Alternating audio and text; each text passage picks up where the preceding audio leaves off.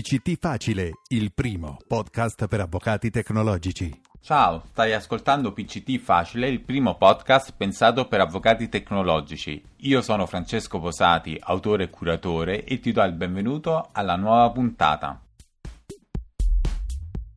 Se sei un nuovo ascoltatore, ti ringrazio per il tuo interesse. In questa puntata speciale ripercorreremo insieme i primi 15 podcast. Sarà occasione per te che ti sei da poco abbonato al canale Telegram, iTunes o Spreaker o sul sito avvocatotecnologico.it di scoprire insieme questo racconto, le evoluzioni in bit degli avvocati di fronte ai grandi cambiamenti del processo telematico. Se invece tu sei un utente storico che hai già ascoltato i precedenti podcast, Sai già che dalla puntata 16 scene di Psycho al Tribunale di Velletri e dai successivi aggiornamenti sul canale Telegram PCT Facile che domenica scorsa non è andato in onda il podcast perché è impegnato a realizzare il video di presentazione della giornata della legalità del prossimo 21 maggio 2016 al Tribunale di Velletri. Vedrai in anteprima comunque il video.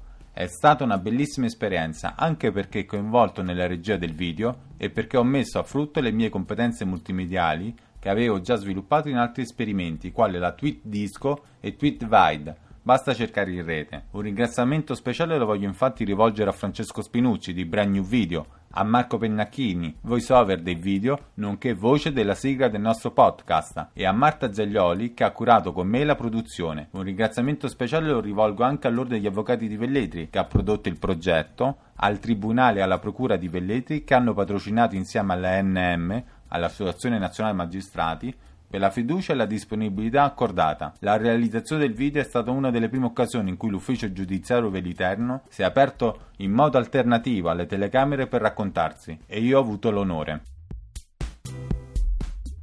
Ti ricordo sempre che mi puoi condividere i tuoi feedback, commenti e suggerimenti nelle modalità che ci ricorderà Marco nella sigla di chiusura. Puoi diventare anche produttore esecutivo delle prossime puntate collegandoti alla pagina paypal.me slash fposati.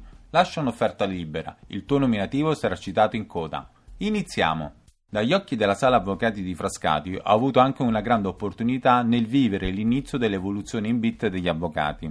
Quando ho preso servizio nel 2006 presso la sezione distaccata di Frascati, dominanti nella professione erano la carta, i registri, le rubriche, i faldoni il fax i più avanzati iniziavano a usare le mail. Di PEC e firma digitale non se ne parlava, nonostante l'entrata in vigore del CAD nel 2005 e l'inizio della sperimentazione del processo telematico proprio nel 2006.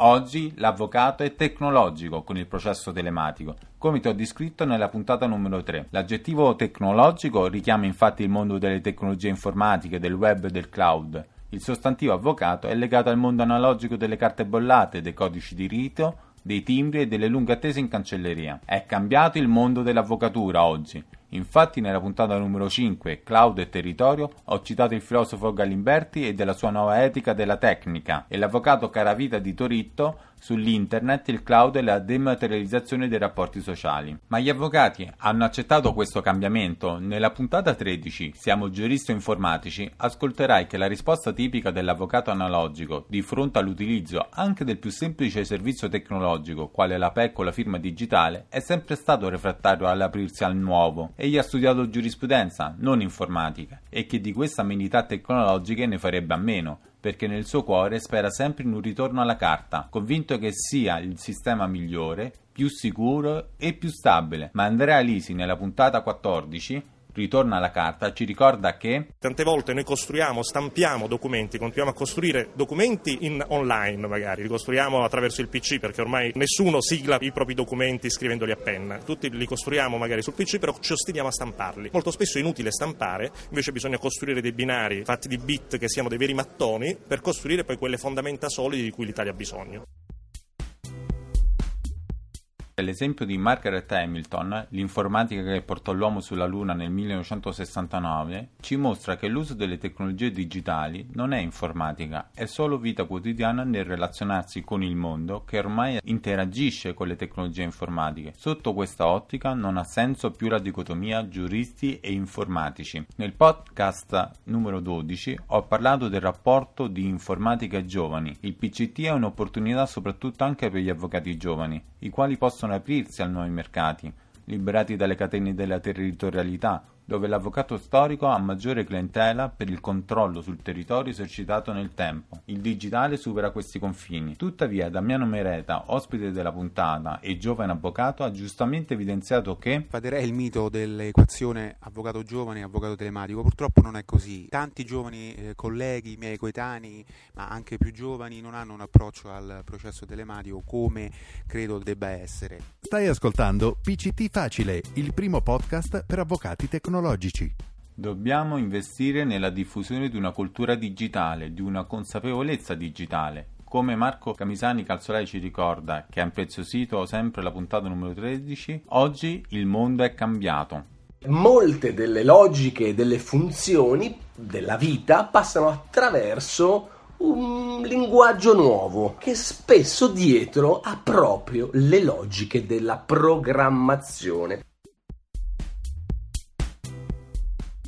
Mi sono calato anche nei panni di Indovino con le provvisioni per l'anno 2016 nella puntata numero 2 e nella puntata 11 ho risposto alla domanda quale futuro ci sarà per gli avvocati tecnologici di fronte agli scenari tracciati dal World Economic Forum secondo cui il 65% dei bambini che oggi entrano a scuola da adulto ricoprirà ruoli in lavori che tuttora non esistono grazie all'information technology. Cambiano gli scenari, il concetto di lavoro e di professione va completamente reinventato. Dobbiamo adottare nuove nuove logiche di lavoro. Dobbiamo essere professionisti digitali se vogliamo evolverci. Proprio di professionisti digitali ho parlato nella puntata numero 6, qual è il rapporto tra professionista e digitale, e nella puntata numero 15, i professionisti digitali ai tempi dei social network. Gianmarco Boccanera, ospite della puntata numero 6, ci ricorda che il rapporto con le nuove tecnologie è diventato sicuramente imprescindibile.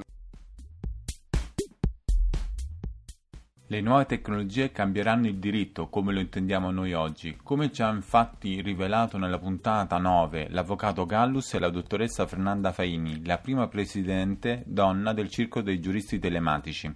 Ormai non si può neanche più distinguere da tempo tra eh, reale, virtuale o digitale. Arriveremo a un punto per cui non dovremo nemmeno più chiamarci giuristi telematici, avvocati digitali, perché l'avvocato sarà necessariamente digitale.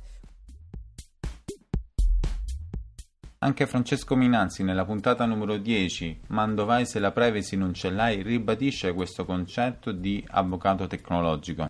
Lo studio legale è ormai quasi interamente digitale, posto che l'avvento del processo di civile telematico soprattutto ha catapultato più di prima l'avvocato analogico che era abituato all'utilizzo di strumenti cartacei nel sistema dell'informatica che è complessivamente più articolato. Sabrina Lucantonio, ospite della puntata numero 8, il processo penale telematico e la digital forensics, nuove frontiere del diritto transnazionale, infatti ci ricorda che... Un avvocato attento, un avvocato attrezzato, sia culturalmente che professionalmente, fa la differenza. Nelle puntate 4, 7 e 14 ho parlato delle carenze strutturali del processo civile telematico e delle fragilità del sistema. Tuttavia, nonostante i limiti e le sue criticità denunciati, questa deve essere la strada da intraprendere, la modernizzazione della professione forense, l'evoluzione in bit degli avvocati italiani, appunto.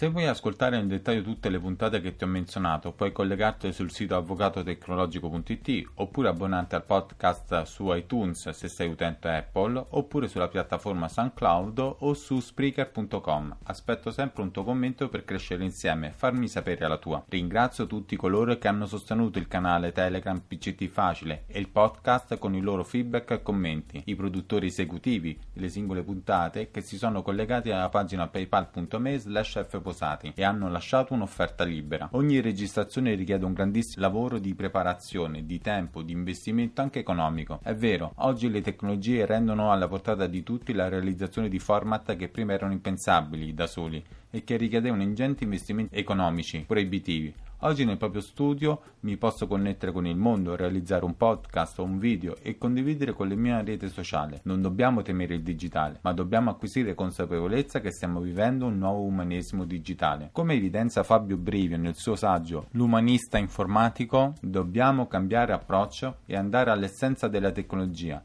cominciando a studiare la sintassi dei nuovi linguaggi informatici delle macchine, le future lingue moderne, che per quanto sofisticate non raggiungono la complessità della mente umana. Fatto questo, la differenza la fa solo l'esperienza umana. Concludo questa puntata speciale nel ricordarti che viviamo il futuro digitale. Ciao! Segui PCT Facile su avvocatotecnologico.it, su Tumblr e su Telegram. Contatta l'autore Francesco Posati per idee, suggerimenti, richieste su about.me slash fposati o scrivi a mi francescoposati.it. Sostieni il podcast tramite paypal.me slash fposati.